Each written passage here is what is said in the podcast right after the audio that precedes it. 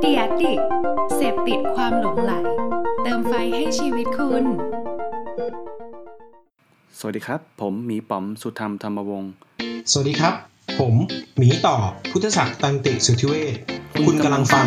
มีเรื่องมาเล่า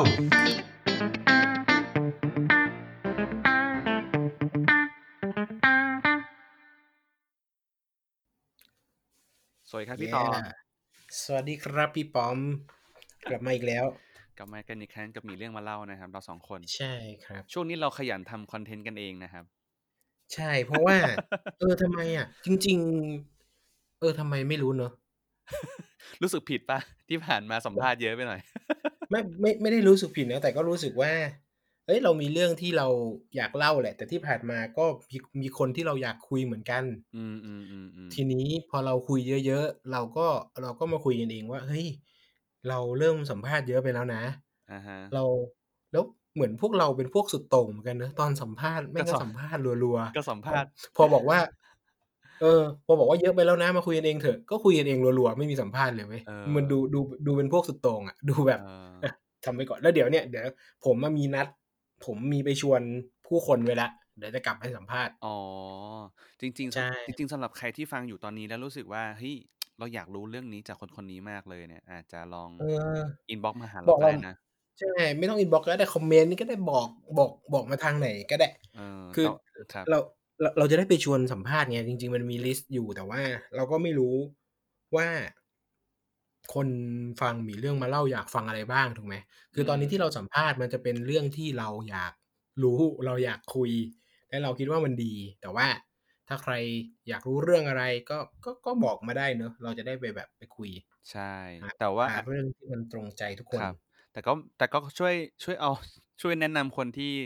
อยากจะให้เราไปคุยเนี่ยเป็นคนที่เข้าถึงได้ง่ายด้วยนะครับ อาจจะไม่ใช่ใช่แบบว่าอยู่ในอยู่ในกระทรวงอะไรเงี้ยอาจจะยากไปหน่อยนึงอยากถาม ช่วยไปถามหน่อย ช่วยไปถามนายกหน่อยค่ะว่า เมื่อไหร่จะมี Open Data อย่างเงี้ย เราก็เข้าไม่ถึงนะ ก็จะชีวิตลำบากนิดนึงครับ แม้ว่าจะเป็นคำถามที่อยากถามก็ตาม ครับ ครับ สั้น ๆ ดีวันกนี้ว่าผม ผมนิดนึงก่อน ก่อนเราเข้าเนื้อหา อยากรู้ว่าได้ สัปดาห์ที่ผ่านมามีอะไรที่น่าสนใจไหมไอ้นอกสคริปต์สดหน่อยเออ นอกสดเลย สัปดาห์ที่ผ่านมาจริง ๆ ถ้าถามผมเรื่องน่าสนใจเหรอ เออถ้า ถ้าเป็น Data จริง ๆ เพิ่งเจอเมื่อเช้า นี่เองก็คือออืมอ๋อนี่เราอัดกันวันวันวันเสาร์ที่สามวันเสาร์ที่สามซึ่งจะปล่อยวันอาทิตย์ที่สี่นะครับเนี่ยไปบอกลยเขาว่รู้เออไปบอกเขาก็เห็นในนี่ไงเห็นพี่ป๋อมส่งมาให้ดูก็คือ Facebook มีจดหมายอืมชี้แจงครับเรื่องที่เขาบอกว่า ไอ้หนังเรื่อง The Social Dilemma เนี่ยอืมมันผิดนะ อ่า ซึ่งเรารีวิวเรื่อง Social Dilemma ไว้เมื่อประมาณ EP ที่เท่าไหร่ไม่รู้สองสาม EP ก่อนอะใช่ใช่ใช่อืมไปฟังกันได้ ก็ Facebook มาบอกว่า เฮ้ยมันมันไม่ขนาดนั้น มันไม่ขนาดนั้นนะ จริง ๆ ผมอ่านแล้ว มันก็ขนาดนั้นแหละครับเพียงแต่ว่าเออเออ Facebook เอ้ย Facebook ไม่ได้บอกว่าไม่มีปัญหา คือปัญหามันมีอยู่จริง แต่ Facebook มาบอกว่าสิ่งที่พูดถึงอะมันกำลังถูกค่อย ๆ ถูกแก้ไขนะอืมเขาให้ความสำคัญกับ Fake News นะ เขาให้ความสัมพันธ์กับ Mental Health นะ ด้วยฟีเจอร์นู่นนี่นั่น อะไรอย่างเงี้ยครับ อ่า แต่แต่ก็สั้นๆแต่ก็ไม่ได้แย้งมาขนาดนั้นเนอะก็ยังไม่อืมคือไม่ไม่ได้บอกว่ามันไม่มีอะคือเพราะมันมีเพราะปัญหาเหล่านั้นมันมีอยู่จริงเพียงแต่ Facebook รอบนี้ออกมาบอกว่าอืมเออเขากำลังแก้ไขนะ แต่ว่าเขาก็พาดหัวแรงหน่อยคือ the social dilemma get wrong อะไรเงี้ยก็คือผิดมเท่าโอที่เคอ่านนะได้อืมสัปดาห์นี้ก็น่าจะมีเรื่องล่าสุดเป็นเรื่องนี้เนอะแล้วก็ใช่อาทิตย์ที่ผ่านมาก็จะไม่มีอะไรมากแล้วก็ฝนตกหนักบ่อยอะไรอย่างงี้ก็ ล่าสุดก็น้ำท่วมน้ำท่วมอะไรอย่างงี้นะวันศุกร์โคตรโคตรเละโคตรแล้เละวเดี๋ยวเดี๋ยวว่างๆจะเอาจะมาเล่าเรื่อง Open Data ให้ฟัง คือ เพราะว่าเคยพยายามทำอืมข้อมูลพวกคูคลองปริมาณน้ำฝนอยู่โอ้แต่ว่า แต่ว่าทำไม่สำเร็จเพราะว่าเหนื่อย ก็เลยเดี๋ยวเดี๋ยวมาเล่าให้ฟังเผื่อมีคนสนใจอยากทำต่อ โอเค ได้อะเรากลับมากันที่หัวข้อในวันนี้ดีกว่า วันนี้เรามาคุยเรื่องอะไรกันครับได้วันนี้มันมีตอนหนึ่งที่เราค้างคุณผู้ฟังอยู่พี่ป๋อมอืม ก็คือในตอนก่อนนู้นพี่ป๋อมเคยคุยกับผมเรื่อง one day with data analyst จำได้อ่าไหมจำได้อ่านนานแล้ว ใช่ ก็ไปฟังย้อนฟังกันได้ไม่รู้ EP ไหนเหมือนกัน เราไม่เคยจำ EP อะไรได้เลย แต่มีจะมีอยู่อ่าตอนนั้นก็เป็นตอนหนึ่งที่คนแชร์ไปเยอะเหมือนกันครับ เออเออแล้วเราก็พูดกันในตอนนั้นว่า เอ้ยเดี๋ยวครั้งต่อไปเราจะมาทำ one day with UX กัน โอ้ตอนนั้นแล้วเราก็ EP ที่ที่สี่สิบสามครับ ตอนนี้ EP เท่าไหร่ละ EP ห้าสิบกว่าห้าสิบห้าสิบสามก็คือประมาณสิบตอนก็ประมาณสองเดือนครึ่งอ่าโดยประมาณเพราะฉะนั้นเราครับเราก็จะมาทำสิ่งที่ค้างคาให้มันเรียบร้อยครับ ก็คือจะเป็นอ่า one day with UX บ้าง ใช่วันนี้ผมจะขออนุญาตเป็นคนถามว่า ว่าเกี่ยวกับเรื่องได้ชีวิตของชาว UX เนอะพี่ปอมอ่าต้องบอกก่อนว่า เรียกว่า disclaimer กันอีกแล้วนะครับเอ่อใช่ ก็ต้องบอกว่าอันนี้เป็นแค่มุมหนึ่งประสบการณ์หนึ่งเนอะอาจจะไม่สามารถที่จะแทนที่ UX ทั้งโลกใบนี้ได้ขนาดนั้นละกันนะ แล้วก็ใช่จะพยายามถ่ายทอดจากที่ทำงานมาแล้วก็จากที่เอ่อพบเห็นมาบ้างละกันเนอะนะครับ แล้วก็คิดอืมว่าควรจะเป็นยังไงน่าจะเป็นยังไงด้วยอีกส่วนหนึ่งเพื่อเพิ่มคำแนะนำในการที่จะใครบางคนที่กำลังฟังอยู่อาจจะสนใจจะลองเอาไปปรับใช้กับตัวเองดูก็ยินดีนะครับ ถ้าเกิดแย่มีใครที่แตกต่างหรือว่าอยากจะแนะนำอะไรเพิ่มก็ลองแนะนำเราเข้ามาได้เนาะอะ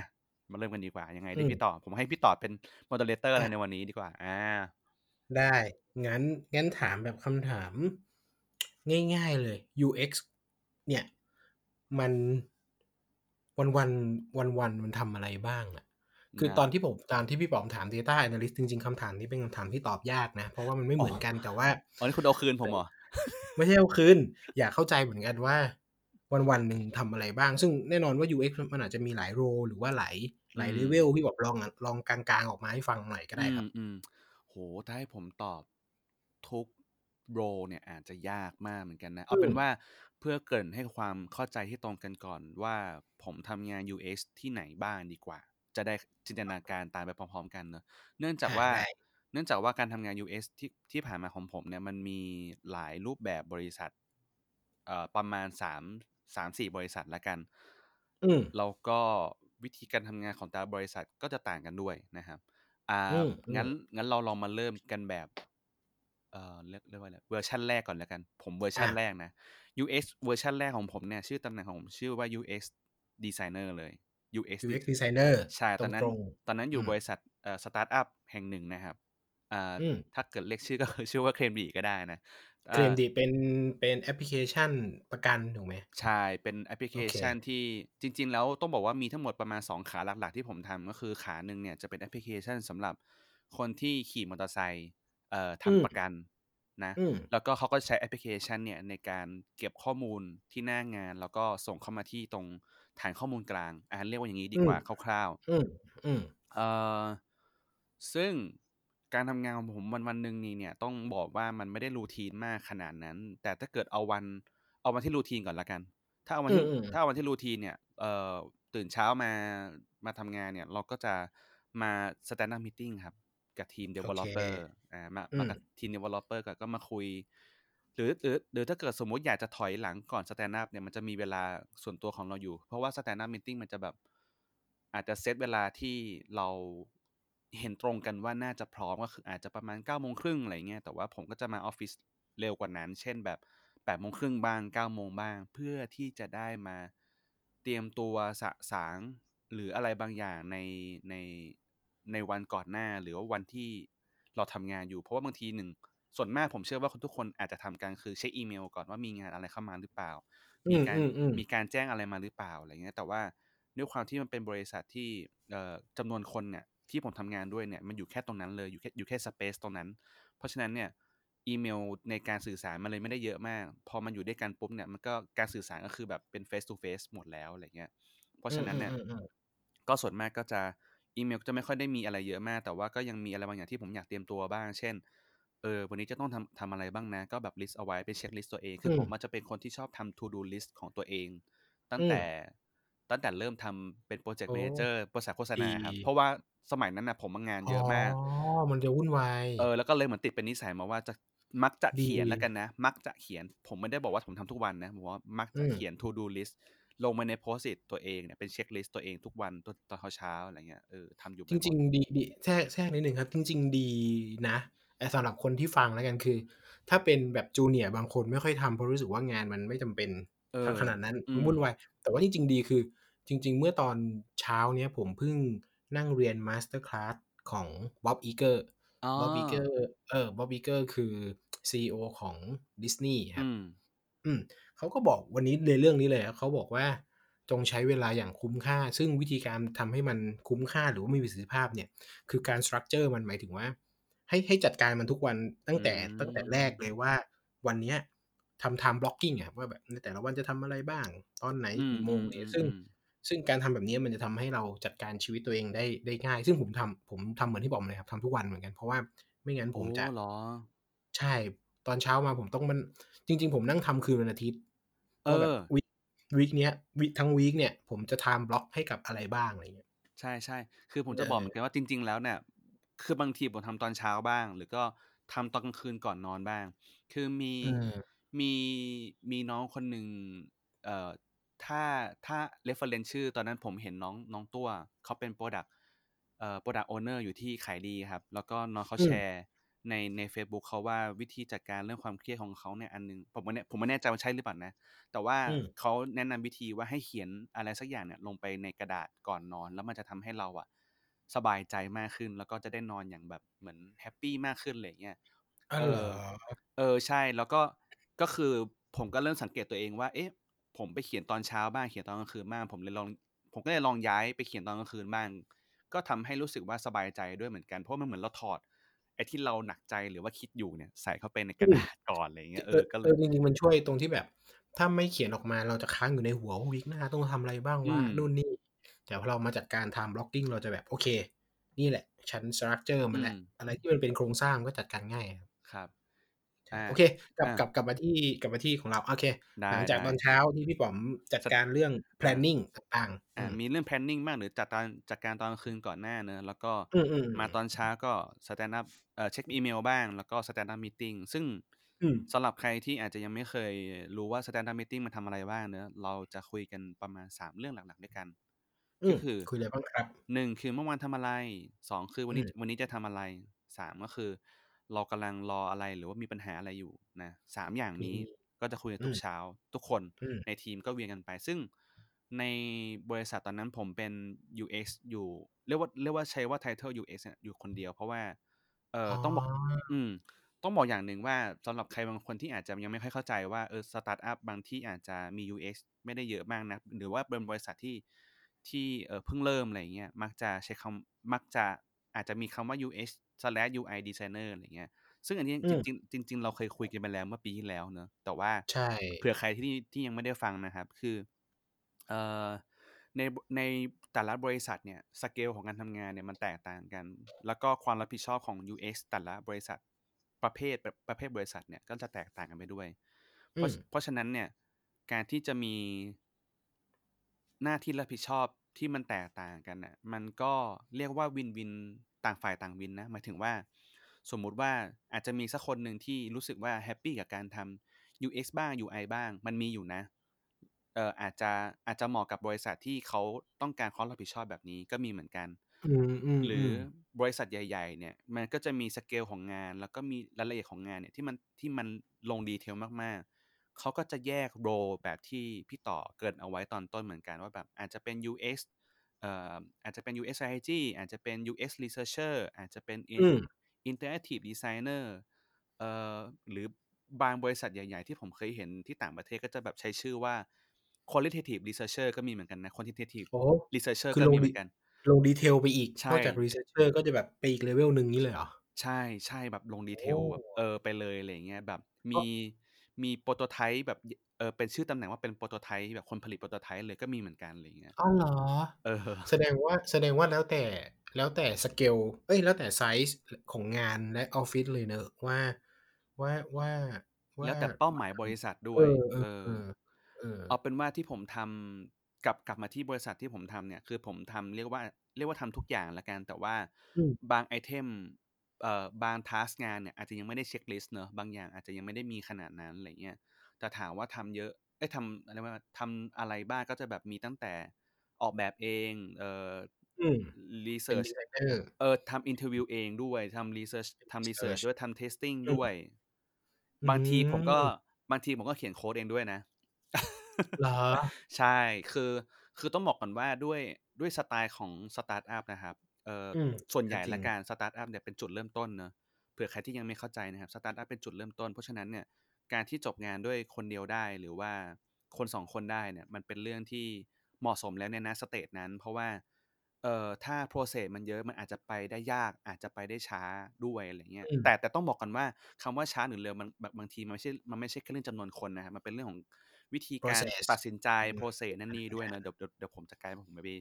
เอ่อไป discredit อะไรบางอย่างนะครับอะอืมอืมเอาเป็นว่าสเตจตอนนั้นผมทำแบบนี้แล้วกันนะคือคนเดียวอืจบมทุกอย่างมันก็เลยแบบ ทุกอย่างก็เลยแบบมูฟไปได้ไวมากนะครับอืมๆๆอ่ากลับมาที่ทาสก์ก่อนอีกครับอีกทีหนึ่งเนาะก็พอผมสแตนด์อัปเสร็จแล้วเนี่ย สิ่งที่กลับมาก็คือบางวันก็ออกแบบเลยก็คือแบบว่าสาอารสารงานต่อจากที่เคยทำค้างไว้อะไรเงี้ยเนาะอืมถ้าให้เล่าย้อนกลับนี่ผมแค่เล่าที่เนี้ยที่แรกเล่าไม่จบเลยนะถ้าอืเกิดสมมมุติว่าให้ให้ย้อนกลับไปเนี่ยเอ่อตอนแรกเนี่ย ตอนที่ผมเริ่มงานเนี่ย ผมจะไปนั่งกับ Product Owner อืมซึ่งวิธีการทำงานของผมตอนนั้นน่ะ มันจะช้าประมาณหนึ่งแล้วกัน ผมสัมผัสเองนะว่าช้าประมาณหนึ่งหมายถึงว่า จริง ๆ แล้วอะโต๊ะมันนั่งนั่งใกล้ๆกันหมดแหละ แต่ว่าผมอะวิธีการทำงานผมอะผมจะต้องไปคุยกับ Developer เยอะอืมถามมว่าคุยอะไรเยอะวะ เพราะว่า1คือผมต้องส่งมอบงานดีไซน์ให้ Developer ครับ แล้ว Developer เองอะก็จะไม่รู้ว่าสิ่งที่เขา ขึ้น UI ไว้อะขึ้น interface บนบนการ coding เนี่ย มันใช่ในแบบที่ผมอืมคิดเอาไว้หรือเปล่า หรือมีบางอย่างที่ผมอะซ่อนความตั้งใจเอาไว้อยู่หรือเปล่า โดยที่เขาไม่ไม่ไม่ไม่รู้มาก่อน เพราะฉะนั้นเนี่ย วิธีการทำงานของผมอะอะมันก็เลยจะมีวิธีการเช่น พอผมขึ้น UI เสร็จใช่เปล่าผมก็จะเอามาพรินต์สกรีนอะเอามาติดผนัง แล้วก็ยืนคุยกับ Dev ทั้งหมดเลย เพื่อให้เคลียร์กันว่า ทุกหน้าที่ผมทำนี้เนี่ย มันมีที่มาที่ไปยังไงบ้าง อ่า มันก็จะมีอืมมันก็จะมีอะไรแบบแบบนี้ด้วย คือ มันเป็นเรื่องของการสื่อสารเนาะเอ่ออืมโอเคก็แปลว่าทาสก์หนึ่งแน่ ๆ ที่ต้องทำของ UX ก็คือการ communicate กับ Developer กับ Product Owner เพื่อให้ใช่ตัวๆอะงานมันอะไลน์กัมันนซิงก์กันมากที่สุด แล้วก็ตรงใช่โจทย์มากที่สุด ใช่ๆซึ่องบางทาีๆโอซึ่งเคบางที ซึ่งผมก็เลยมองว่า เฮ้ย ถ้าเกิดผมนั่งกับทีม PM เนี่ยอาจจะ Product Owner Product Manager เนี่ยอาจจะช้าไปแล้ว ผมก็เลยยกตัวเองเนี่ยไปนั่งกับ Dev เลย แล้วมันก็ง่ายขึ้นมาก คือเวลาเขาอืมเวลาเขา build UI ปุ๊บเนี่ยเขาก็เอาให้ผมดูได้ทันที ผมก็ test test UI ได้ทันทีอะไรเงี้ย ซึ่งการสื่อสารมันก็เลยอืมเร็วเร็วมากขึ้นมันก็จะเป็นภาพนั้นนะครับอืมๆโอเอ่อใช่แล้วก็งานชิ้นต่อๆมาก็จะมีเขียน UI เอ่อเขียน HTML CSS บ้าง เพราะว่าผมก็จะมี part ที่ช่วยbuild หน้าเว็บ ที่เป็นหน้า front ด้วยบางทีเหมือนกัน เพราะว่าอืมบางทีผมคือด้วยด้วยความที่ผมมี background ว่าทำ HTML CSS มาได้อะไรเงี้ยมันก็เลยสามารถช่วยลดงานทีมได้ด้วยเหมือนกัน คือผมเปเปผมอะจะเป็อืนมคนที่มองว่า ถ้าอะไรที่ผมสามารถลดงานทีมได้ ผมจะช่วยทันทีด้วยความสามารถที่ผมมีนะ ถ้าเกิดผมผมเห็นว่าอันนั้นน่ะมันเป็นเรื่องที่ผมไม่ถนัดอะผมอาจจะทำให้ทีมช้าลงก็ได้ ผมก็จะfade ตัวออกมาอะไรแบบนั้น ก็จะมีอืมเขียนหน้าเว็อืบด้วยอืมๆ แล้วก็มีช่วยน้องเอ่อทีมดีไซน์อีกคนหนึ่งเหมือนกัน ก็ก็ช่วยปั้นงานดีไซน์ที่เป็นโปสเตอร์เป็นเอ่ออาจจะเป็น Ad บ้างก็มีเหมือนกันเป็นแบบ pic โพสต์บนอืมเฟซบุ๊กด้วย แต่ว่าอันนั้นอาจจะเอาตรงๆก็อาจจะไม่ใช่งาน UX ถูกเปล่า?แต่ว่าด้วยด้วยบริบทตอนนั้นก็คือก็คืองานดีไซน์ใชก็เล่ยใช่ช่วยกันทใช่ผำมอืผมมองมว่าๆๆเป็นมันเป็นการช่วยทำให้ทีมไปข้างหน้าได้ ก็ช่วยทำทุอืกอย่างมที่ๆที่ทำได้อะไรเงี้ย บางทอืีมก็ก็ช่วย PO คิดงานบ้างก็มีเหมือนกันอ้ออืถ้าเกิดมถ้าเกิดเมื่อกี้มีคนฟังเมื่อกี้ผมพูดว่าผมมีทำงานกับ PO ด้วย สิ่งที่ผมทำคือผมจะเหมือนกับคิดเอ่อพวกสตรักเชอร์ของ UI อย่างเงี้ยมาก่อน แล้วก็มาตกผลึกมาคุยมาคุย validate กับมาตรวจสอบว่าสิ่งที่ผมทำเนี่ยมัน work มันใช่ไม่ใช่กับ PO ด้วยอืมก็ก็จะมีการทำงานตรงเนี้ยกับ PO บ้าง แล้วก็มีเรื่องของการทำ testing ด้วย ถ้าเกิดใครที่เคยเรียนหนังสือกับผมอะก็จะได้ยินเรื่องเนี้ยบ่อยมากคือ ผมก็จะออกไปนั่งมอเตอร์ไซค์เนี่ยกับคนที่ทำประกันด้วย เอ่ออืมเพื่อไปดูว่าวิธีการทำงานของเขาเนี่ย มันมีอะไรที่โอเคทำให้แอปที่ผมออกแบบเนี่ยไปปิดไปปิดแกลบให้เขาได้หรือเปล่า ช่วยเขาได้หรือเปล่าอะไรเงี้ยโอเคเอซึ่งอซึ่งจริง ๆ อันนี้ก็คือเป็นหนึ่งในกระบวนการทำ user research research ใช่ ถูกไหมใช่แสดงว่าโอเคอันอันแรกที่ทำแน่ๆคือการสื่อสารกับเดฟกับ PO นู่นนี่นั่นอืมอันที่สองที่ผมฟังที่ทำแน่ๆคือทำดีไซน์ ไม่ว่าจะเป็นดีไซน์ตัวแบบทำดีไซน์จนถึงขึ้นหน้าเว็บใช่ใช่ดีไซน์ตัวแอปพลิเคชัน ขึ้นหน้าเว็บเป็นเป็นเป็นเป็นหน้าทำตัว testing ใดใช่ๆแล้วก็อันที่สามงานที่ต้องทำแน่ๆคือทำความเข้าใจ user ไม่ว่าจะด้วยวิธีการใดก็ตามใช่ไหมถือของใช่ไม่ให้ test ไปกับ user เลยไปดูว่าเขาทำงานยังไงเป็น observe ใช่ behavior เลยใช่ใช่ผมใช่ไหมใช่อ่าผมมีถือของไปไป test กับพี่ที่ขี่มอเตอร์ไซค์เนี่ย แต่ว่าเขานั่งที่ออฟฟิศพอดีก็เลยแบบไป test กับเขาได้เหมือนกันก็มีเหมือนกันนะอืมอืมมันอืออาจจะเป็นนะtest ภาพแบบเป็นเป็นภาพเออเขาเรียกว่าอะไรเดียเป็นเหมือนเอาเอาตัว UI แหละไป test กับเขาเลยเพื่อเพื่อดูว่าเขาอืม reaction ยังไงบ้างอะไรเงี้ยซึ่งมันก็จะมีการปรับตั้งแต่ภายในออฟฟิศเลยยังไม่ต้องนั่งมอเตอร์ไซค์เลยก็มีเหมือนกันครับ อืม โอเค ใช่ แล้วก็มีบางครั้งละกัน มีบางครั้งก็มีคุยกับ stakeholder หรือว่าตัว founder เองก็มีเหมือนกันอะไรเงี้ย เพื่อ เพื่อเข้าใจทิศทางการทำงานตัว อ๋อ ตัวตัวโอเค product ด้วย ก็นอมีกเหจากมือนกัน user แล้วก็มีเรื่อง มีเรื่องของ direction ด้วย ใช่ ซึ่งผมอาจจะเป็นคนที่อ่าชอบ ชอบจอแจ๊กกับคนอยู่แล้ว อะไรเงี้ย บางทีก็แบบมีไปคุยกับเซลล์บ้าง แต่ แต่น้อยนะ แต่น้อย แบบมี แต่มีคุยบ้าง อะไรเงี้ย ใช่ อืม ก็อืมหลักๆของที่นี่ประมาณนี้ก่อนละกันครับอ่าเนาะโอเคทีนี้อันนี้ก็เป็นภาพเป็นเป็นภาพของ UX designer ที่อยู่ในสตาร์ทอัพเนาะถ้าอืมต่อมาเนี่ยเอ่อจริง ๆ ผมไม่แน่ใจว่า Wisesight ผมจะนับไหมนะเอาเป็นว่าผมผมลองเล่าให้ฟังก่อนละกันเนอะสิ่งที่ผม Wisesight เนี่ยจริง role ที่พี่ป๋องเข้ามาคือเป็น product owner ถูกไหมใช่เป็น product owner เออแต่ว่าถ้าเกิดใครที่ อาจจะไม่เคยได้ยิน background ที่ผมเล่าอันนี้เนอะผมลองเล่าให้ฟังดูแล้วก่อนละกัน ตอนนั้นเนี่ยที่ผมทำ UX designer อยู่เนี่ย เจ้าตั้งเนี่ย เดี๋ยวผมเล่าไปแล้วมันจะดีป่าวะจริงเล่าจได้ริแหงละๆไปฟังไปฟังตอนแรกได้ถูกไหม ตอนแรกเราเล่าถึง PO น่าจะเล่านะ ไม่แน่ใจเหมือนกัน ก็คือว่าเออเอาเป็นว่ามันมีโอกาสที่นานมากละกันนะครับ จริง ๆ ก่อนหอืน้ามก่อนหน้าผมจะเป็น UX อีกคือเจ้าตั้งเนี่ยหรือว่า founder social inc ที่เป็นหนึ่งใน หนึ่งในเอ่อ member ของ White Side แล้วกันเนอะ social eye อืมนะครับเจ้าตั้งเนี่ยครับเขาเคยมาเปิดประเด็นกับผมนานแล้วว่า เอ้ย พี่ป๋อมผมหา product owner อยู่ พี่ป๋อมสนใจไหมพอดีบริษัทกำลังจะมีการเปลี่ยนแปลง ซึ่งตอนนั้นน่ะมันจะยังเป็นโทสโซเชียลอยู่ครับ ใช่ใช่ซึ่งตอนนั้นนะผมยังไม่รู้ว่าจะมีการเปลี่ยนแปลงแบบอะไรขนาดนี้นะมาก่อนเออซึ่งผมก็บอกว่า เฮ้ย เออมันจะใช่เหรอ มันจะได้เหรออะไรเงี้ย ก็ ก็มีการคุยไปคุยมา แล้วก็ทำให้เข้าใจว่าเป้าหมายของณตอนนั้นละกันนะครับ ต้องบอกว่าณตอนนั้นนะโทสอืมโซเชียลมองว่าอยากได้ Product Owner ที่เป็น Specialist แต่ละด้านเข้ามาอยู่ด้วยกันอืมเพื่อทำให้ Product เนี่ยมันเกื้อหนุนซึ่งกันและกันได้ ยกตัวอย่างเช่นอืมเอาเป็นว่าณตอนนั้นนะครับ ตอนนี้ผมไม่ไม่สามารถบอกได้แล้วกันนะครับเอ่อ่าอตอนนั้นที่ผมทำเนี่ยจะมี Product Owner ทั้งหมด 4 คนด้วยกันนะครับ คนอืมหนึ่งเนี่ยจะเป็น Specialist ด้านด้านเทคก็คือเจ้าตั้งนะครับ ต่อมาอืมเนี่ยจะเป็นด้าน Business ก็คือ พี่ออยนะพี่ออยเป็นหนึ่งอืในม Founder ของอืมไวซ์ไซเลยอ่าอีกคนนึงเนี่ยก็คือคุณอาทิตย์นะครับ หรือว่าพี่อาร์ตนะครับเอ่อพี่อืมอาร์ตก็จะเป็นฝั่ง Machine Learning เป็น Product อื Owner มฝั่ง Machine Learning ส่วนผมอืเนี่ยมจะเป็น Product Owner ที่ว่าที่เรียกว่าเป็นสาย UX หรือว่าสาย Experience เนอะอืมเออก็เลยก็เลยไม่แน่ใจว่า อันนี้พอจะเล่าได้ไหมเนอะว่ามันเป็นการทำงานของ UX อีกด้านหนึ่งเหมือนกัน เพราะว่าก็ก็เรียกว่าอืมเป็นการใช้ใช้สกิล UX อีกจ็อบหนึ่ง เออ เออ จะอืเรียก ม ก็เลยไม่ค่อยอยากจะเคลมว่า มันเป็น UX แบบเพียว ๆ ขนาดนั้นเนอะแต่ว่าอืเอามเป็นว่าผมเล่าคร่าว ๆ กันนะว่า ผมทำอะไรบ้างเนอือะม ขอืองมอืมของตัว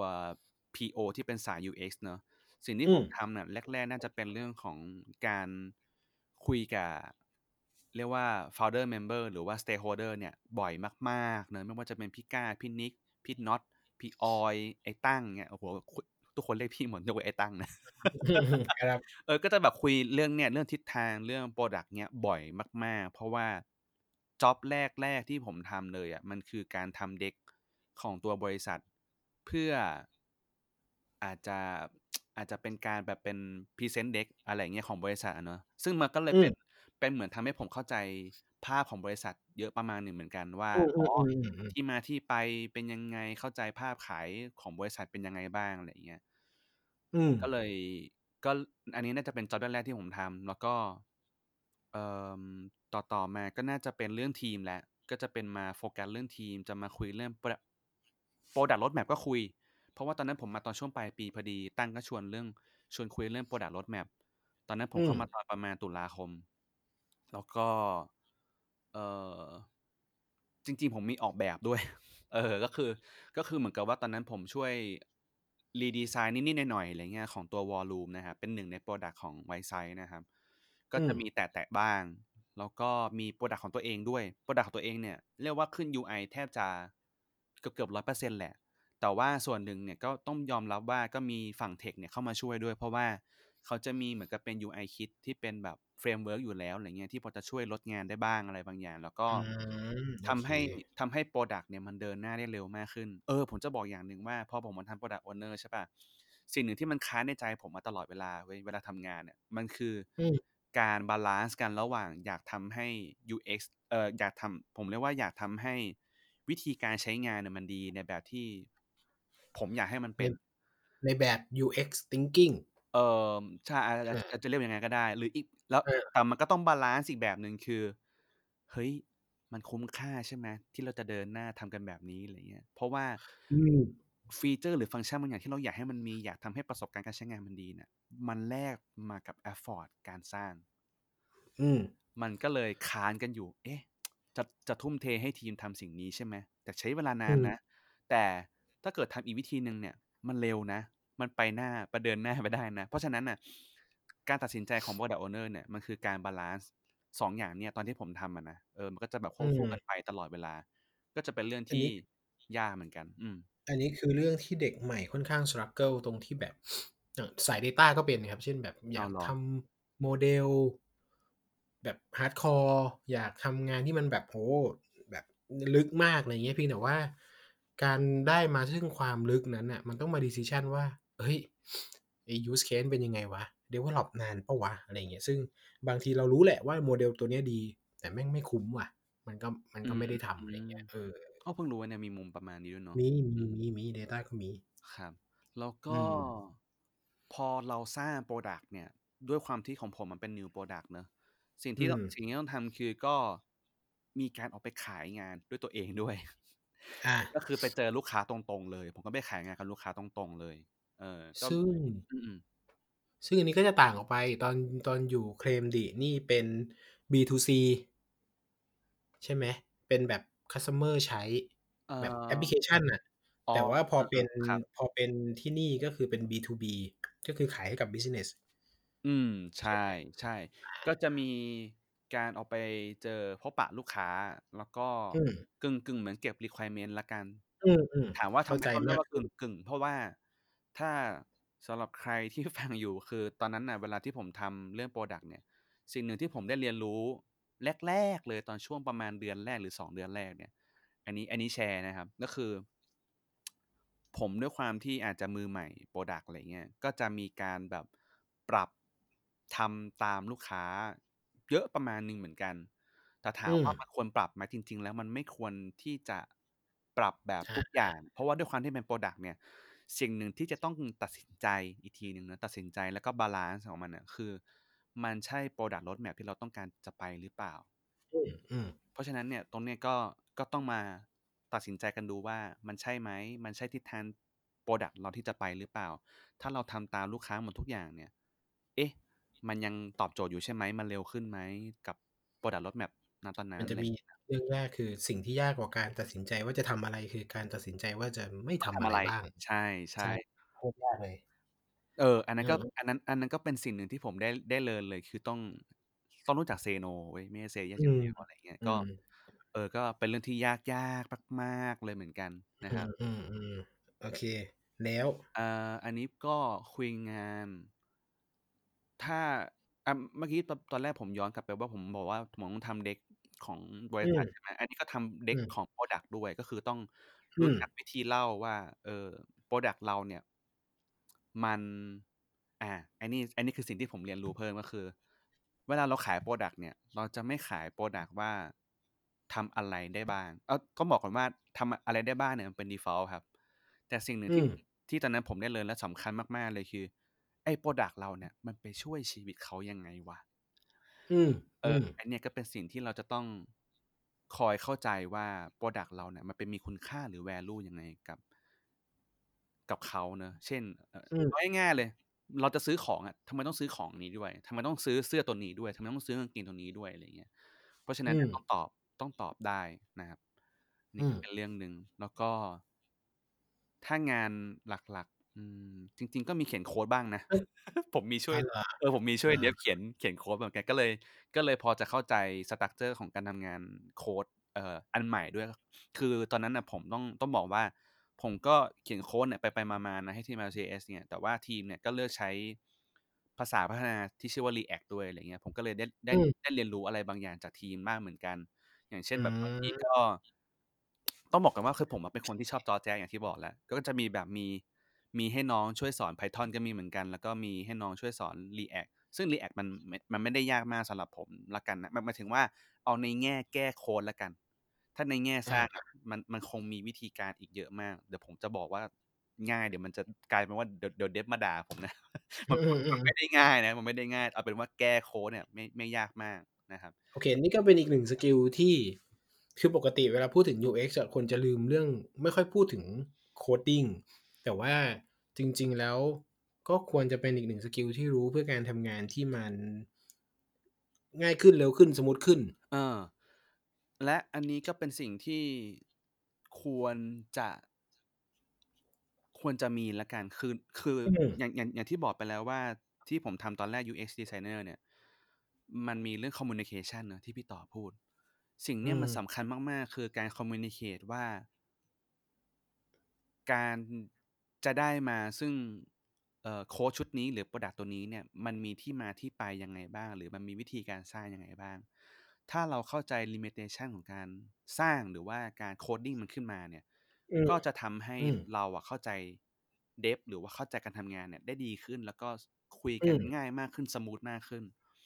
อืมยกตัวอย่างเช่นผมขออนุญาตโยงกลับไปตอนทำ UX designer เนาะตอนนั้นเนี่ยผมอะมือใหม่กับเอ่อ โปรแกรมที่ชื่อว่า Sketch ประมาณหนึ่งเหมือนกัน ต้องบอกว่าผมใช้มาประมาณ ถ้าเป็นตอนนั้นเนี่ย น่าจะประมาณสักปีหนึ่งพอดี ประมาณปีหนึ่งเอ่อืมอตอนนั้นที่ผมใช้เนี่ย ผมรู้แค่ว่าสร้างอย่างเดียว สร้างด้วย Sketch อย่างเดียวเลย แล้ววิธีส่งมอบงานเนี่ย ผมก็ส่งเป็นไฟล์ Sketch ไปให้เขาเลย ซึ่ง developer เนี่ย ถ้าเขาไม่ได้มี Mac OS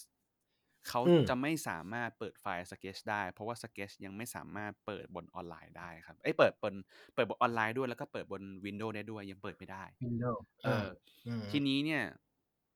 สิ่งที่ปัญหาตอนนั้นก็คือว่า Dev ก็อาจจะต้องใช้วิธีเอ่อต้องไปหา Mac ใช้หรือว่า ต้องให้ผม cap หน้าจอหรือบอกรหัสสีหรือเปล่า ซึ่งวิธีการทำงานตรงเนี้ยมันยุ่งยากมากนะครับ อาๆๆพอผมมาทำงาน UX ดีไซน์แล้วมันก็จะมี community มันเริ่มเกิดแล้วครับ แล้วก็ผมไปได้ join community เนี่ย มันก็จะมีคนที่มาแชร์หลาย ๆ คนว่าเออแชร์การทำงานเป็นยังไงนั่นนี่ แล้วผมจำได้ว่ามี session หนึ่งนะครับ ตอนนั้นผมที่ผมฟังเนี่ย เป็น developer มาแชร์เอง เขาแชร์ว่านี่คือ plugin ที่จะทำให้ developer รักดีไซเนอร์ครับ ที่สร้างด้วย Sketch เอ่อ plugin ตัวนั้นชื่อว่า Zeplin Zeplin เนี่ยมันเป็น plugin ของ Sketch ที่สามารถที่จะ เรียกว่าสื่อสารกับ developer โดยการที่สามารถเข้าลิงก์แล้วก็เอาเมาส์เนี่ยไป hover แล้วเห็นว่าเป็นสีอะไรได้เลยทันทีแบบมีมีแบอืบมเห็นสีได้แล้วก็เอ่อเห็นรหัสสีเอ่อเห็น margin ของอ็อบเจกต์ต่างๆ ในหน้า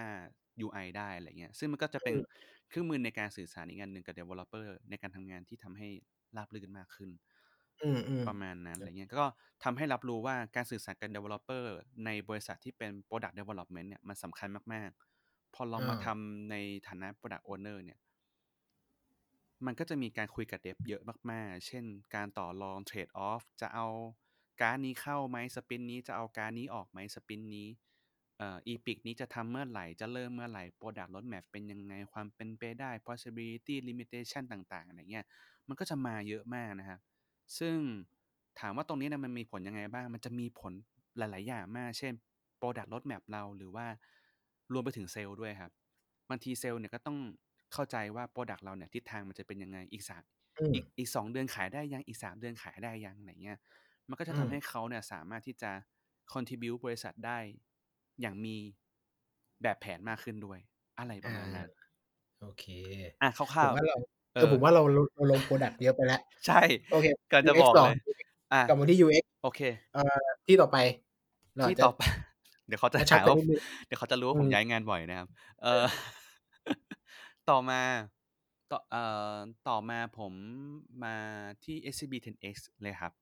อืม SCB 10X ผมมาทำในฐานะ ชื่อไทเทิลจ็อบว่า UX เอ่อ Senior UX Designer จริงๆ ผมอยากจะเป็นคนที่ชอบตัดคำว่า Senior Junior ทิ้งออกไปมากๆเลยนะ ผมรู้สึกว่ามันมันเป็นอะไรที่ เฮ้ย คุณคาดหวังผมเหรอ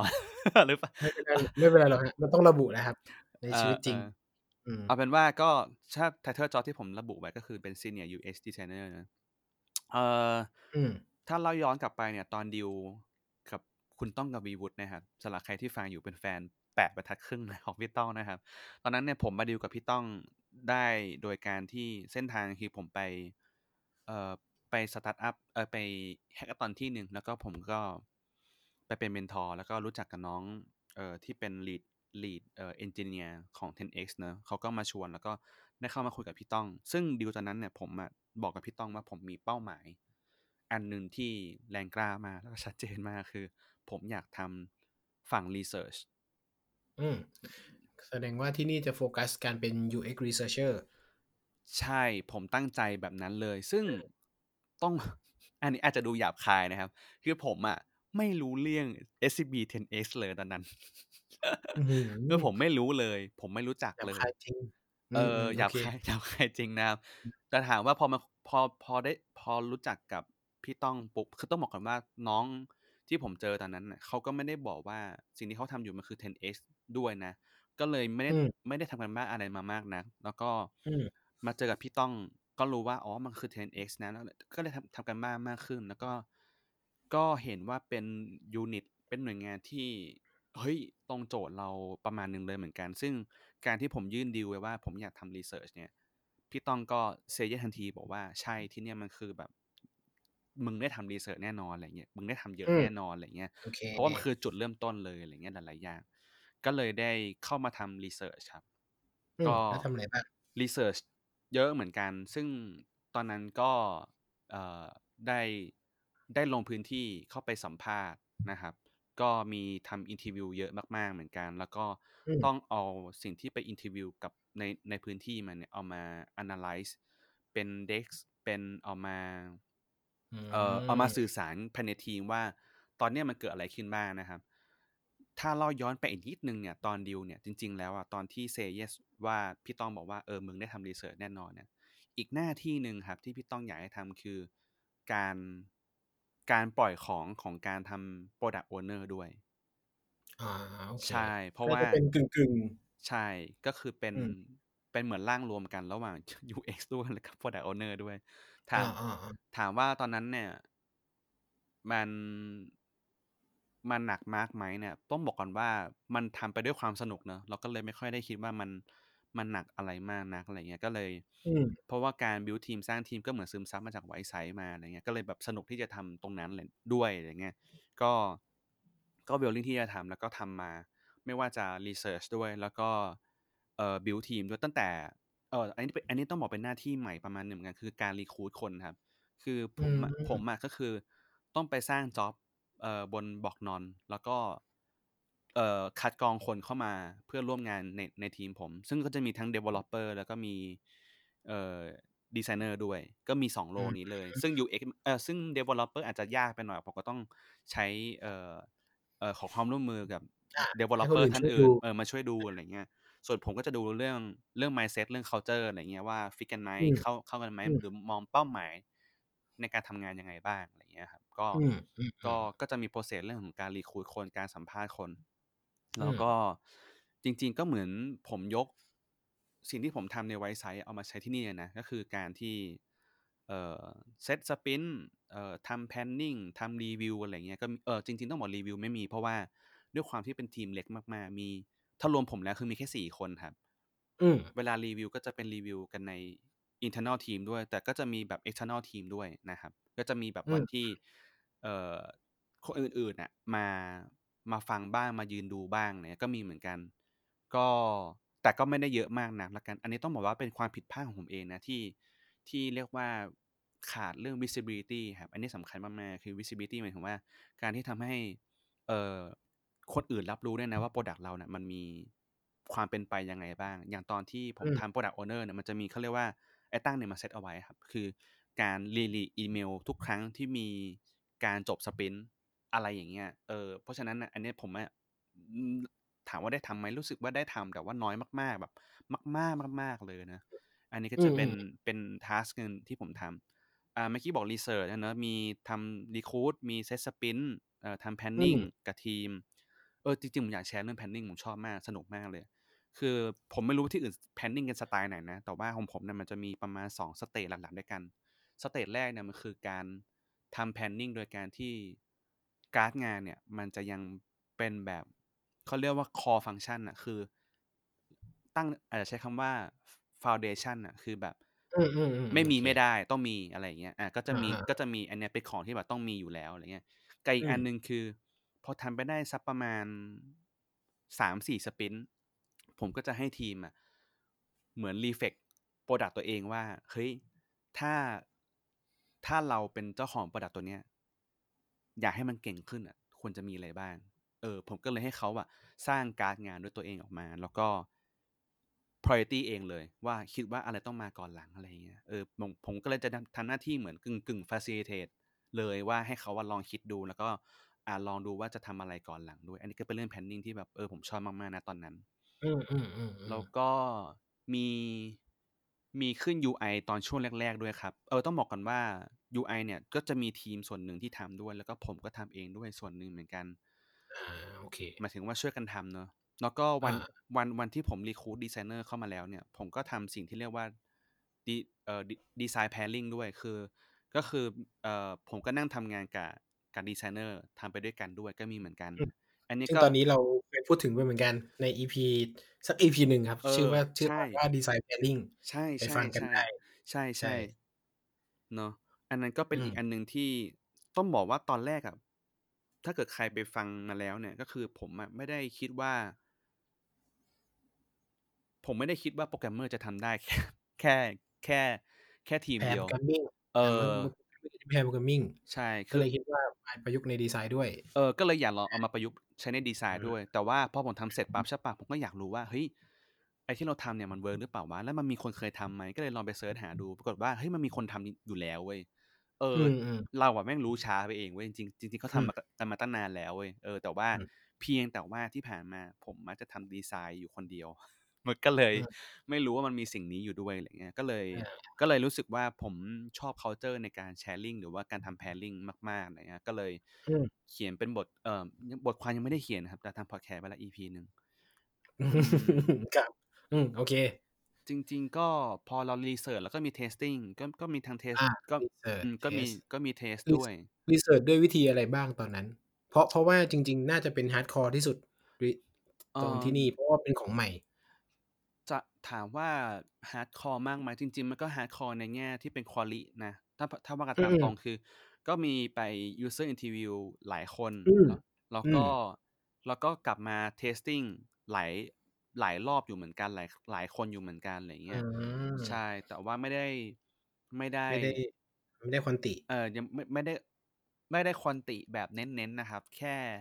แค่เรียกว่าไปดู stat ด้านหลังมากกว่าว่าเอ่อเข้ามาโอเคถึงหน้าไหนบ้าง อะไรประมาณนี้ แล้วก็มีแบบใช้อา Hotjar คือน้องในทีมใช้ Hotjar ในการดูอาดู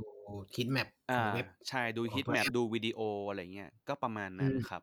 อ๋อโอเค แสดงว่าของพี่ป๋อมเนี่ย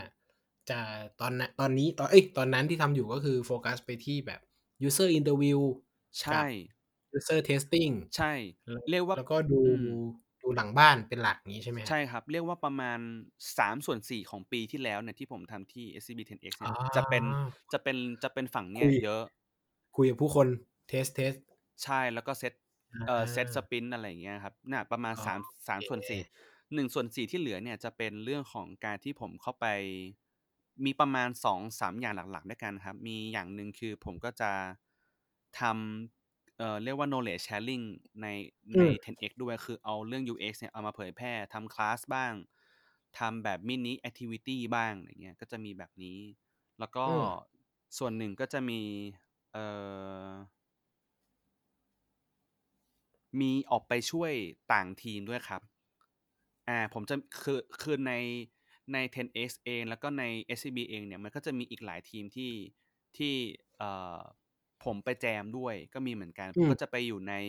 เทสห้องแลบกับกับทีมหนึ่งก็มีด้วย แล้วก็มีออกไปช่วยต่างทีมในการขึ้นพวก wireframe ขึ้น UI ด้วย ก็มีเหมือนกัน เออ อะไรประมาณนี้ครับ แล้วก็โอเคน่าจะมีประมาณนี้แหละสำหรับ SCB อะ 10x อะโอเค ที่โฟกัสล่าที่สุดรีเสิร์ชเป็นหลักอ่าที่ที่ปัจจุบันที่ปัจจุบันนี้เป็นคอนซัลอ่านะครับอ่าอ่า เป็น UX Consult ถูกไหมครับเดี๋ยวนะเมื่อกี้เราเราเราเดินทางมาตั้งแต่เป็นสตาร์ทอัพเนอะมาอยู่เป็นมาอยู่ UX Designer อ่า UX designer เป็น product owner ที่ไว้ไซต์แล้วก็อืมมาเป็นเป็น senior UX UX Re- เออเป็นซึ่งโฟกัสที่ Research แล้วก็ใช่เป็นกึ่งๆกับ Product Owner นิดหน่อยผสมใช่กัน ใช่อ่าโอเคที่ล่าสุดเป็น UX Consult ถูกไหมที่ไอไอไอเนมคืออะไรนะ job เอ่ name อถ้าถ้า job ถ้า job เนี่ยจริง ๆ มันชื่อว่า senior consultant experience designer ยาวเนอะเอาเป็นว่าอืมเอาเป็นว่าก็คือเป็น senior UX แล้วกัน เอาประมาณนี้แล้วกันสั้น ๆ นะครับ เอ่อแต่ว่าด้วยบทบาทที่มันเปลี่ยนไปคือ มันมีคำว่า consult เข้ามาเกี่ยวข้องเนอะเพราะฉะนั้นเนี่ยอืมมันคือกึ่งกึ่งๆเหมือนการมอบชุดความรู้ แล้วก็แนวคิดแล้วก็วิธีการคิดอะไรอย่างเงี้ยให้กับ ให้กับอีกฝ่ายหนึ่งแล้วกัน อีกฝ่ายหนึ่งอะอืมผมไม่ได้จำกัดว่าจะเป็นลูกค้า หรือว่าจะเป็นทีมเดียวกันก็เป็นไปได้เหมือนกันนะ เพราะว่าต้องอ่าต้องบอกว่าศาสตร์ consult เนี่ย เป็นอะไรที่ยากมากๆมากมากมากมากๆเลยอะแบบสำหรับผมเลยนะ ผมรู้สึกว่ามันคือการ tailor-made หรือ customize อะไรบางอย่างที่เหมาะกับผู้รับสารจริง ๆ อะไรอย่างเงี้ยเออืมออืมอืมเวลาเราอยู่ในโปรเจกต์เนี่ยบางทีเนี่ยอาจจะมี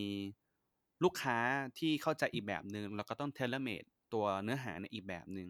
อยู่เราอยู่กับทีมเนี่ยเออทีมอาจจะมี background อีกแบบหนึ่งหรือความเข้าใจอีกแบบหนึ่งก็ก็ต้องเออปรับจูนกันอีกแบบหนึ่งอะไรอย่างเงี้ยสิ่งที่อืมสิ่งที่ยากมากๆเลยมันจะมีคำคำหนึ่งที่ผมพูดอยู่เป็นประจำคือคำว่า expectation คืออืการมคือการ manage expectation เนี่ยเป็นอะไรที่ยากมากๆเหมือนกัน เพราะว่าบางทีเราอาจจะไม่ได้เข้าใจทั้งหมดว่าสิ่งที่ผู้รับอาจจะคาดหวังอีกแบบหนึ่งก็ได้ เพราะฉะนั้นเนี่ย มันคือการอ่านเกมอ่านใจและการสื่อสารหลาย ๆ อย่างรวมๆกันด้วยอะไรเงี้ยเพื่อที่จะได้เข้าใจมากที่สุดว่า ผู้รับเนี่ยเขากำลังคาดหวังหรือว่ามีปัญหาอะไรอยู่ หรือว่าอาจจะรออะไรอยู่จากเราก็ได้อะไรเงี้ย อันนี้ก็เป็นเรื่องที่ที่จะต้องทำแรก ๆ เลยเหมือนกัน เออ อันเนี้ยต้องบอกอืก่มอนว่าต้องสำหรับใครที่ฟังอยู่อาจจะงงว่าผมจะพูดอะไรกันแน่เนี่ยเพราะว่าต้องบอกก่อนว่า อาจจะยังตกผลึกไม่ดีพอนะครับ เพราะว่าสิ่งที่ทเป็นำหลายๆ หลายๆเรียกว่าถ้าเกิดจะบอกว่า one day with US ของ consult เนี่ย แต่ละวันเนี่ย บางวันบางบางช่วงก็รูทีนคือครับบางบางช่วงก็ไม่บางช่วงก็ไม่ routine เลยเหมืต้ออนงต้องบอกว่าการเป็น consult คือการเข้าไปช่วยแก้ ปัญหาหรือหรือเอา solution ไปไปช่วยกับอีกที่หนึ่งถูกไหมเพราะฉะนั้นอืมมันก็อาจจะขึ้นอยู่กับโจทย์ ขึ้นอยู่กับณโจทย์ช่วงนั้นๆใช่ด้วยใช่มันทำให้มันทำให้ไม่มี ไม่มี daily routine เพราะว่ามันโจทย์มันเปลี่ยนแปลงตลอดเวลา อ่า เรียกว่า เรียกว่าทำความเข้าใจอยู่ตลอดเวลาดีกว่าอ่าอ่าอ่าเออ เพราะว่าอย่างวันนี้เราอาจจะรู้มาเพียงแค่หนึ่งสองสามสี่อืมแต่ว่าอีกวันหนึ่งโอเราเคอาจจะอ๋อมันมีห้าหกเจ็ดแปดด้วยว่ะอะไรอย่างอ๋อเงี้ยคือโจทย์อะโจทย์คือเป้าหมายใหญ่เนี่ย ultimate goal เนี่ยเหมือนเดิม แต่ว่ามันอาจจะมีรายละเอียดใช่ information อะไรบางอย่างที่เข้ามาระหว่างทางทำให้ ทำให้อ๋อโอเคงั้นงั้น acting อีกแบบหนึ่งใช่ทำอีกอย่างหนึงใช่อ๋อใช่โอเคโอเคผมจะพยายามพูดว่าไอเทมมีทำอะไรบ้างแล้วกันนะเอ่อหลักๆเลยเนี่ย อันหนึงน่าจะเป็นเรื่องของ facilitate ก็คือการนำ activity หรือว่าการนำชุดความรู้อะไรบางอย่างเนี่ย เอามาปรับใช้แล้วก็ทำให้ทุกๆคนลองทำตามไปด้วยกันอะไรเงี้ยอย่างอืมอย่างอืมยกตัวอย่างเช่น อย่างผมเคยลองหยิบเอ่อสิ่งที่เรียกว่า Service Blueprint หรือว่า ถ้าแปลเป็นไทยอาจจะเรียกว่า แผนผังบริการอืมอืมก็คืออมการทำให้เราเข้าใจ stage การทำงานปัจจุบันนี้ว่า ผังบริการของเราเนี่ย มันมัน touching กับ user หรือผู้ใช้งานเนี่ย ยังไงบ้างเอออมแล้วมีระบบตรงไหน support หรือปิด gap เหล่านั้นแล้วหรือยังอะไรเงี้ยอย่างไรบ้างอะไรเงี้ยอะก็เป็นการอืมเป็นเครื่องมือหนึ่งในการที่จะทำให้หลาย ๆ คนเริ่มมาเอ่อ contribute ร่วมกันอะไรเงี้ยครับอืมเอ่อ เอ่อจริงๆอ๋อต้องบอกว่าถ้าเกิดเป็นถ้านับเอาแบบงานแรกที่ผมทำเลยนะถ้างานแรกที่ผมทำเลยเนี่ยผมว่า wireframe เลย เพราะว่าอยู่เพราะว่าอยู่ใน stage ที่เอ่อเขากำลังบิวของพอดีอะไรเงี้ยผมก็วาด wireframe มันขึ้นมาอะไรเงี้ยครับอืมเออแล้วก็จะมีไปทำ user interview ด้วยครับ ก็มีออกไปออกไป set up สถานที่ แล้วก็สัมภาษณ์ user เยอะมาก ๆ เหมือนกันนะ เรียกว่าเรียกว่า เหนื่อยเลยทีเดียววันนั้นนะไปไปไปสัมภาษณ์มา วิธีการสัมภาษณ์ก็มีทั้งสองแบบเลยก็จะแบบมีทั้งมีทั้ง quanti ก็คือแบบกรอกฟอร์ม แล้วก็มีนั่งคุย research แบบอืมเป็นอืม user interview เลย มีทำ usability testing กึ่งกึ่งๆแบบนิดหน่อยครับ เป็นแบบเหมือนเอาเอาตัว prototype เอามา test อย่างเงี้ยก็มีด้วย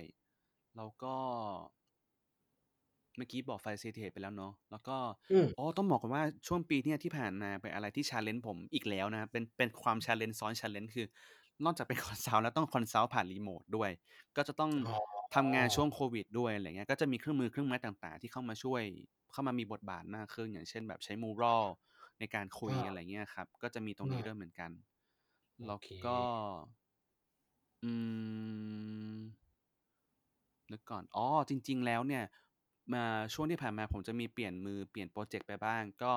คำว่า facilitate เนี่ยก็จะเป็นแบบเหมือนเป็น conduct แบบ session ตัวเองเลยก็มีเหมือนกัน มีอืมมีทั้งทำในกลุ่มเรียกว่ากลุ่มลูกค้าละกันเนอะผมเรียกว่ากลุ่มลูกค้าละกันอืมกลุ่มลูกค้าก็จะมีด้วยเป็นแบบประมาณสิบกว่าคนอะไรอย่างเงี้ย run ไปด้วยกันเหมือน service blueprint เลยแต่เป็น service blueprint แบบ physical คือแบบแปะผนังอะไรอย่างเงี้ยก็จะมีอืมรันอืม run เอ่อ activity แล้วก็มีเอ่อเป็นเป็น activity customer journey service blueprint อะไรประมาณเนี้ยนะครับ แล้วก็อืมจะมีผมทำ ice breaking ด้วย ต้องบอก อันนี้แอบแอบเคลมได้คือทีม feedback มาหลายครั้งแล้วว่าป๋อมเนี่ยทำ ice breaking ดีมากคือผมสายสาย entertainอ่าเป็นสายแบบอืมโอเคอะไรประมาณนั้น แล้วก็อ่าอ่าแล้วก็มีจริงไหม จริงๆ มันเยอะอ๋อเอ่ออะประมาณนี้ดีกว่า ผมว่าประมาณนี้แล้วกัน จริง ๆ ก็อืมก็มียังก็ยังมีขึ้นดีไซน์ขึ้นโปรโตไทป์อะไรอย่างเงี้ยยังอืมีมยังอืมก็ยังอืมมีอยู่ด้วยอ๋อเมื่อกี้ผมบอกว่า ผมทำเฟซกลุ่มลูกค้าใช่ป่ะ จริง ๆ ผมมีอืมผมมีฝั่งกลุ่มยูเซอร์ด้วย เออซึ่งอ่าเออเป็นการเหมือนเอ่อจัด activity สำหรับฝั่ง user ด้วยก็มีเหมือนกัน ซึ่งอันนี้ก็ก็ยังสนุกอยู่แล้วก็ยังยากไปพร้อม ๆ กันด้วยครับ อ่า จริง ๆ จะถามว่าความยากอยู่ตรงไหน แต่ว่ามันน่าจะยาว ก็เลย ก็เลยคิดว่าเดี๋ยว อาจจะเก็บเก็บเรื่องความยากความง่าย in detail เลย ของการทำ research หรือการทำเอ่อ activity พวกเนี้ย เก็บไว้เป็นอีกตอนหนึ่งดีกว่าได้ผมนะ ว่า จริง ๆ เราแอบมีเปรยกันไว้ว่าเราอยากจะคุยเรื่องคลาสใน UX ด้วยเนาะใช่ไหมใช่ใช่ อ่า เอางี้เอางี้พี่ป๋อม เพราะว่าตอนเนี้ยพี่ผมไล่เรียงมาแล้ว พี่ป๋อมทำตั้งแต่ที่แรกที่เป็น UX designer ที่แบบยังของแรก บริษัทแอปพลิเคชันสตาร์ทอัพใช่ไหมใช่ที่ที่สองก็เป็น product owner ใช่ที่ที่สามที่ที่สามผสมเป็น research เป็น UX researcher แล้วก็ product owner ด้วย แล้วก็เป็นตอนนี้เป็น UX consultant ผมขอ ของี้ ขอสรุปหนึ่งภาพเลยได้ไหมพี่ป๋อม สมมุติว่าเอาเป็น คือผมขออนุญาตเบรก UX consult ไว้ก่อน เพราะว่ามันได้แตกต่างที่สุด เพราะว่าคือคือมัน มันเป็น role เฉพาะมันคือ role consult อะอืมมันอาจจะเออครับก็เลยคิดว่า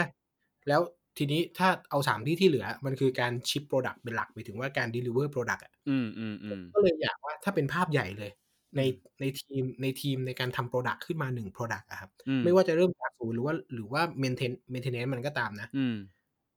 UX อยู่ตรงไหนบ้างของการ deliver product แล้วก็ทำอะไรกับมันบ้าง เอาแบบสรุปเลย เอาแบบว่าทั้ง flow ผมจะบอกว่า มันอยู่ทุกจุดเลยเว้ย อะเออทำอะไรบ้างถ้างั้น ถ้าถ้าเอาแบบต้นน้ำเลยคือจอืริงมๆแล้วอะจริง ๆ ผมไม่ค่อยอยากจริง ๆ ผมเคยเคยคุยกับน้องในออฟฟิศเอ่อน้องคนนี้ชื่อชาญนะครับอืเอ่มอเป็นคนที่ชวเป็นคนที่ผมชวน เอ้ยไม่ใช่ เป็นคนที่เขาชวนผมเข้า เอ่อที่ตอดเวิร์กด้วยเหมือนกันอืมอืขมอออืนุมญาตขออนุญาตเมนชั่นชื่อนะครับ ชาญเอ่ครับอคือเขาเคยเราเคยคุยกันไว้หลาย ๆ ครั้งเหมือนกัน แล้วก็ มีเนื้อหาอันหนึ่งเหมือนกันที่เราคุยเหมือนกันว่า เออว่ะจริง ๆ แล้วอะถ้าเราตัดคำว่า UX ออกไปอะจริง ๆ แล้วมันก็ มันก็คือเป็นเหมือนคนคนหนึ่งที่ช่วยในการ contribute พรอดักต์ให้มันเกิดขึ้นอะเนาะแล้วก็เลยอืมพยายามอยากจะใช้คำว่าแบบ design titleless อยู่เหมือนกัน เพราะว่ามันก็คือดีไซน์อะมันมันมันมันคือการแก้ปัญหาไปด้วยกันตั้งแต่ต้นจนจบเนาะเอเอ่ออ ขออนุญาตกลับมาที่คำถามพี่ต่อแล้วกันเนาะถามว่าอืมไอ้ตั้งแต่ต้นน้ำจนถึงปลายน้ำบางทีมันคืออะไรบางบางทีอาจจะไม่มีปลายน้ำมันอาจจะแบบไปเรื่อยอ่าๆของมันอะเนาะ maintenance เออโอเคเอก็อจริง ๆ ตอนช่วงต้นเนี่ย เราควรที่จะ involve ตั้งแต่การเกิดเอ่อ problem statement เนาะหรือการแบบเออหรือการเข้าใจปัญหาตั้งแต่ตั้งต้นเลยว่า สมมุติว่าถ้าเกิดมีคนบอกว่า เอ่อคุณ มาทำ UX นะคุณมาทำ product คำถามคำถามแรกๆผมก็คงจะถามเลยว่าทำไมต้องมี product ตัวนี้ด้วย?อืมถ้าไม่ๆๆมีมันจะเกิดอะไรขึ้นอะไรอย่างเงี้ยคือคือต้องเข้าใจอืมก่อนเลยว่าที่มาที่ไปคุณค่า value vision ของ product เนี่ย ต้นน้ำมันคืออืมอะไรก่อน คือคือไปตั้งแต่ตรงนั้นเลยใช่คือ get ตั้งแต่ตรงนั้นใช่อาๆๆถ้าเราไม่เข้าใจเราก็อาจจะทำงานด้วยความที่ไม่เข้าใจไปเรื่อยๆก็ได้อะไรอย่างเงี้ยบางอืทีเราสร้างมๆๆของมาไม่ตรงจุดไม่ตรงตอบโจทย์ vision ไม่ได้ตรงตามแบบ road map ของ vision อันนั้นเอาไว้อะไรอย่างเงี้ยก็อาจจะสร้างของมาผิดที่ผิดทางได้ เพราะฉะนั้นน่ะความอืเข้าใจมต้นน้ำเรื่อง vision เรื่อง problem statement อะไรอย่างเงี้ยมันก็จะทำให้เดินทางได้ถูกที่มากขึ้นแล้วกันอืมต่อมาเนี่ยก็คือการโอ้โฮถ้าเกิดพูดเป็น process นี่มันจะแบบ design thinking มากเลยนะไม่เป็นไรเออก็ process คือ process ครับเออก็โอเคต่อมาน่าจะเป็นเรื่องของการ validate อะครับว่าไอ้ problem เหล่านั้นเนี่ย มันใช่หรือเปล่าอืม คือบางทีมันอาจจะยังไม่ใช่การการสร้าง product เลยนะครับ เช่นหมายถึงว่า ไม่ใช่ว่าอ๋อรู้ problem ปุ๊บสร้าง product เลย ถามว่าใช่ไหมมันก็อาจจะใช่ครับ แต่ว่าถ้าเราออกไป validate มันอีกนิดหนึ่งก่อนว่า เอ๊ะไอ้ปัญหาที่เรากำลังโฟกัสอยู่เนี่ยมันเป็นมันเป็นปัญหาที่แท้จริงใช่ไหมอะไรอย่างเงี้ยก็อาจจะเริ่มจากการทำเอ่อ user interview ไหมไปทำโอเคเริ่เอ่อเริ่มเริ่มเริ่มจะเป็นการทำความเข้าใจ user แล้วใช่ ก็คืออืมไปทำ user interview ไหมไป observe สักหน่อยไหมในสถานการณ์เหล่านั้น หรือแบบอืมไปไปเป็นผู้ใช้งานจริง ๆ เลยไหมอะไรอย่างเงี้ยนะครับ รวมอืมรวมถึงอืมการค้นหาในตลาด อย่างเช่นแบบทำ competitor analysis ดูว่าอืมคู่แข่งอืมมีคนทำอยู่แล้วหรือเปล่า มีมีอยู่แล้วจริงใช่ไหมฟีดแบ็กอืซึ่งเป็นยังไง?อืมซึ่งซึ่งเวลาทำ competitor analysis เนี่ย ถ้าเป็น UX เนี่ยเขาทำ compet ในมุม UX เปล่าครับ หรือว่าจริง ๆ ก็ทำแบบภาพรวมๆ เออ ผมไม่เคยพเอ่อถ้าที่ผมทำแล้วกันเนาะผมเป็นการทำเพื่อความเพื่อทำความเข้าใจว่าเอ่อ behavior หรือว่า reaction response ของการใช้งานเหล่านั้นโอเนี่ยเคมันเป็นยังไงแล้วกันเนาะอาๆก็ก็จริง ๆ ก็พยายามทำความเข้าใจว่าเมื่อ user เข้าแอปนั้นมันเป็นยังไงบ้างถูกไหม?เออทำไมเขาถึงใช้ทำไมเขาถึงไม่ใช้อะไรอย่างเงี้ยอาเข้า product คู่แข่งก็จะเป็นมุมนั้น ใชอื่มๆๆอันนั้นก็จะเป็นพาร์ตรี เซิร์ชเอ่ออืม ต้นน้ำนะครับ เสร็จแล้วพออืมๆๆเรารู้แล้วว่า problem แบบนี้ ปัญหาแบบนี้ behavior แบบนี้อะเราลองมาสร้างอะไร เอ่อ สัก task หนึ่งเพื่อทดสอบไหม โอเค ซึ่งต้องบอก ต้องบอกก่อนอาว่าถ้าเกิดเราย้อนมองกลับไป สมมุติใครทำ product อยู่เนาะ เราลอง ย มองย้อนกลับไป product ตัวเองเนี่ย มันจะมีหลายฟังก์ชัน หลาย feature มากอะไรอย่างเงี้ย อืม เราลอง prioritize กันดูไหมว่า feature ไหน หรือฟังก์ชันไหนเนี่ยมันสำคัญที่สุด impact ที่สุดอะไรอย่างเงี้ย MVP อา MVP ไหมหรือเปล่าอะไรอย่างเงี้ยอะอืมเราอาจจะลองทำตัว prototype ที่ยังไม่ได้เป็น coding นะ ที่ยังไม่ใช่ working software อะไรอย่างเงี้ยลองอืมลองทำมันออกมา แล้วก็ลองไปทดสอบสมมุติฐานดูไหมว่าไอ้สิ่งที่เราคิดไว้เนี่ย มันใช่หรือเปล่าเราซึ่งซอืมเอ่อซซึ่ง prototype เนี่ยมันเป็นได้ตั้งแต่แบบกระดาษถูกไหม?เออกระดาษเลยถูกไหม?จนถึงขั้นแบบ clickable แต่ว่าใช่ก็ครับยังไม่ใช่ซอฟไม่ยังไม่ใช่ coding แต่เป็นแบบ มันมันจะมีตัวเขาเรียกขเครื่องมือที่ใช้ทำ clickable อา prototype อยู่ใช่คไหม?รับ ใช่จเริงๆ ต้องบอกก่อออนว่าปัจจุบันนี้เนี่ยเครื่องมือในการออกแบบ UI เนี่ยอย่าง Figma เนี่ยอืมก็ทำ prototype ที่เป็น clickable ได้ ได้ ค่อนข้างดี ได้ค่อนข้างดีเลยนะ คืออ่าขอขออนุญาตแชร์สั้น ๆ ตอนที่ผมไปสอนหนังสือมาเทอมล่าสุดเอ่อเด็กสั้นๆนะเพราะเพราะเราจะเก็บไว้ เก็บไว้เก็บไว้อีกตอนด้วย เออขอโอเคเออขอขออวดลูกศิษย์หน่อยแล้วกันนิดนึงครับอ่าโอเคโอเคคือผมมา assign ว่าให้เราสร้าง UI ด้วย Figma แล้วก็ผมก็สอนเบื้องต้นแหละว่าว่า Figma มันใช้งานยังไงบ้าง แต่สิ่งที่อืมพวกเขาไปทำต่อคือเขาไปต่อยอดครับ คือผมมาบอกแล้วว่า สิ่งนี้เนี่ยมันมี community อยู่นะ แล้วมันก็มีแหล่งความความรู้ในการสร้าง prototype อีกเยอะมากลองไปดูนะ แล้วก็มีอืมน้องคนหนึ่งเนี่ยเขาก็ไปทำเอ่อ prototype แล้วก็เอาไป testing กับ user ปรากฏว่า user เขาเล่าให้ฟังว่า user เนี่ย เข้าใจผิดว่ามันคือแอปจริง ๆ เว้ยคือมันเนียนกริปเอขนาดอนั้นขอขอขออนุญาตพูดชื่อเอ่อคนอื่นไม่ต้องน้อยใจนะ ผมขออนุญาตพูดแค่คนเดียวแล้วกันชื่อ ชื่อน้องกอรี่ครับ น้องกอรี่เนี่ยไปทำ prototype เกี่ยวกับเรื่องเพลงเนาะแอปพลิเคชันเกี่ยวกับอืมเรื่องเพลง ซึ่งuser ตอนไป test เนี่ยเขากดปุ่มเพลงเว้ยอืมแล้วเขาเอามือถืออะ เอาไปไว้ที่หูเลยเว้ยเพื่อฟังเพลงอ๋อเออ ก็คือก็คือให้มันค่อนข้าง real เออแบบใช่ ใกล้เคียงกับประสบการณ์จริงที่สุด จะได้ได้ feedback ที่มันใกล้เคียงที่สุดถูกไหมแต่นั่นน่ะมันคือเกินความคาดหวังเว้ยเพราะเขาเพราะตอน test เขาตั้งใจแค่ว่ากดแล้วก็ดูเออฟังก์ชันต่อไปใช่ป่ะแต่ว่า user อะอืมเขานึกว่ามันแอปเขานึกว่ามันมันเป็นแอปจริงๆเว้ยเขากด play ปุ๊บแบบไม่งเอาไปใส่ที่หูฟังเลยเว้ยคิดแบบโอ้เชี่ย เจ๋งว่ะอะไรเงี้ยตอนเราฟังแล้วก็แบบเอออืมเจ๋งเว้ยมึงแบบเออมึง test ได้ขนาดนี้อะไรเงี้ยก็อะอย่างที่บอกไปเนอะเมื่อกี้พอเรา research เอ่อสร้างของออกไป test เนอะแล้วเราก็ได้สิ่งที่ test มันเนี่ยเอามา analyze ครับก็เอามาวิเคราะห์เออจริงๆ analyze เนี่ยมัน analyze มาตลอดเวลานะตั้งแต่ทำ user interview แล้วทำ testing อืมก็เอามา analyze เหมือนกันนะครับ แล้วก็เออเสร็จแล้วก็ต้องมา prioritize แล้วล่ะ ก็มาคุยกันว่าเออเราจะทำฟีเจอร์นี้จริงไหมจะเดินหน้าต่อไหมหรือมันสุดแล้วหรือยังอะไรเงี้ย จะต้องจะอืมจะต้องทำเทสเพิ่มไหมอะไรเงี้ยครับ แล้วมันก็จะเกิดเป็นวัฏจักรลูปอย่างเงี้ยไปเรื่อยๆสร้างของเอ่อไปค้นหาความจริงลองสร้างอืมของทดสอบ analyze อะไรเงี้ยไปเรื่อยโอๆเคไปเรื่อยๆครับ product cycle ก็จะเป็นแบบนั้นก็เป็นประมาณนี้คือ โอเค ถ้าเอาพูดตรงเริ่มต้นก็คือว่าทำความเข้าใจ problem statement เนี่ยมันอาจจะไม่ใช่ UX จ๋ามันจะเป็น business ด้วยทำงานร่วมกับ PO ใด ๆ แต่ว่า ก็คือทำความเข้าใจว่า pain point ของ user มันคืออะไรถูกไหม ใช่ หลังจากนั้นก็ทำ user research ซึ่ง user research เนี่ยมันคือการเอาอาจจะเอา solution ของเราที่เราคิดไว้เนี่ย หรือม product เราเนี่ยอืมไปเทสไป ไปทำความเข้าใจเขาไป testing อืมทำความอืมเข้าใจคู่แข่งถูกไหมอืมก็จะเข้าใจภาพแล้วว่า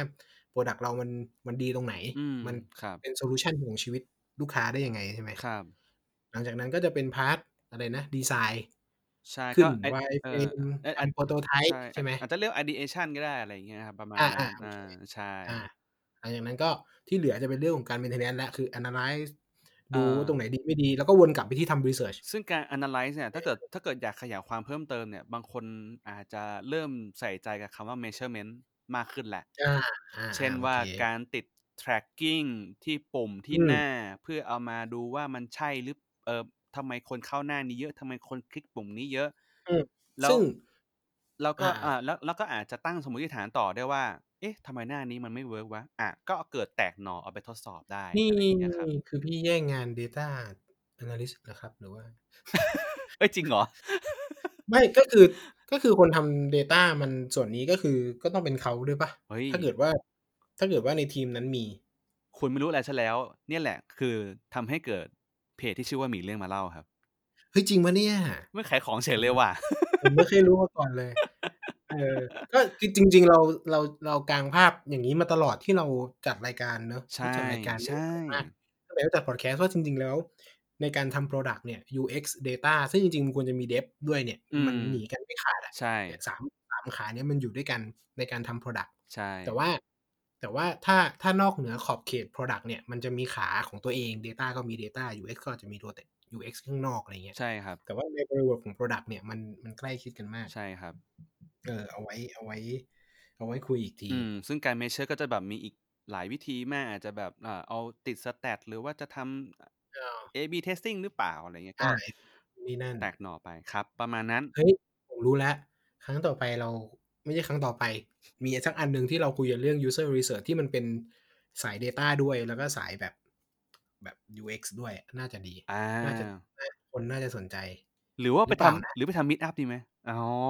เฮ้ยเฮ้ยนี่คือแบบใบ้เหรอใบ้เหรอ?เอผมอขออนุญาตใบ้ให้ทุกคนนะครับสำหรับได้ยินตอนนี้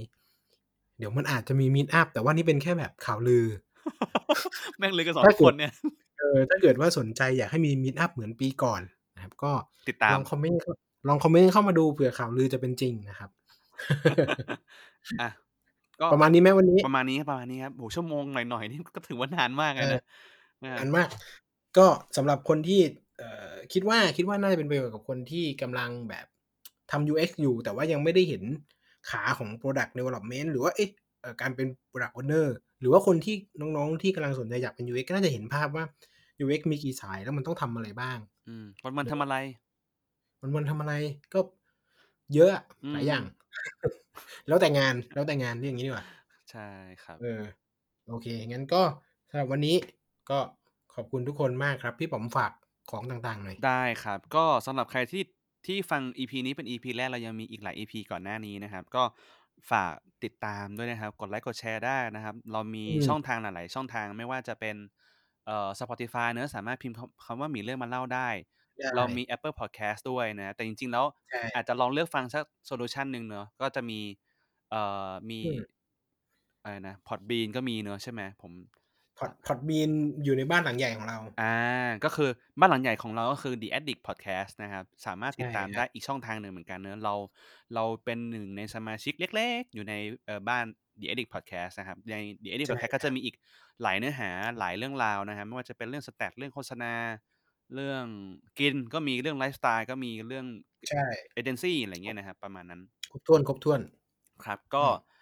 สำหรับวันนี้ EP นี้ก็ขอบคุณมาก ๆ นะครับสำหรับทุกคนที่ติดตามรับฟังอยู่ตอนนี้ครับ ขอบคุณมากครับ ครับ ขอบคุณครับ สวัสดีครับ สวัสดี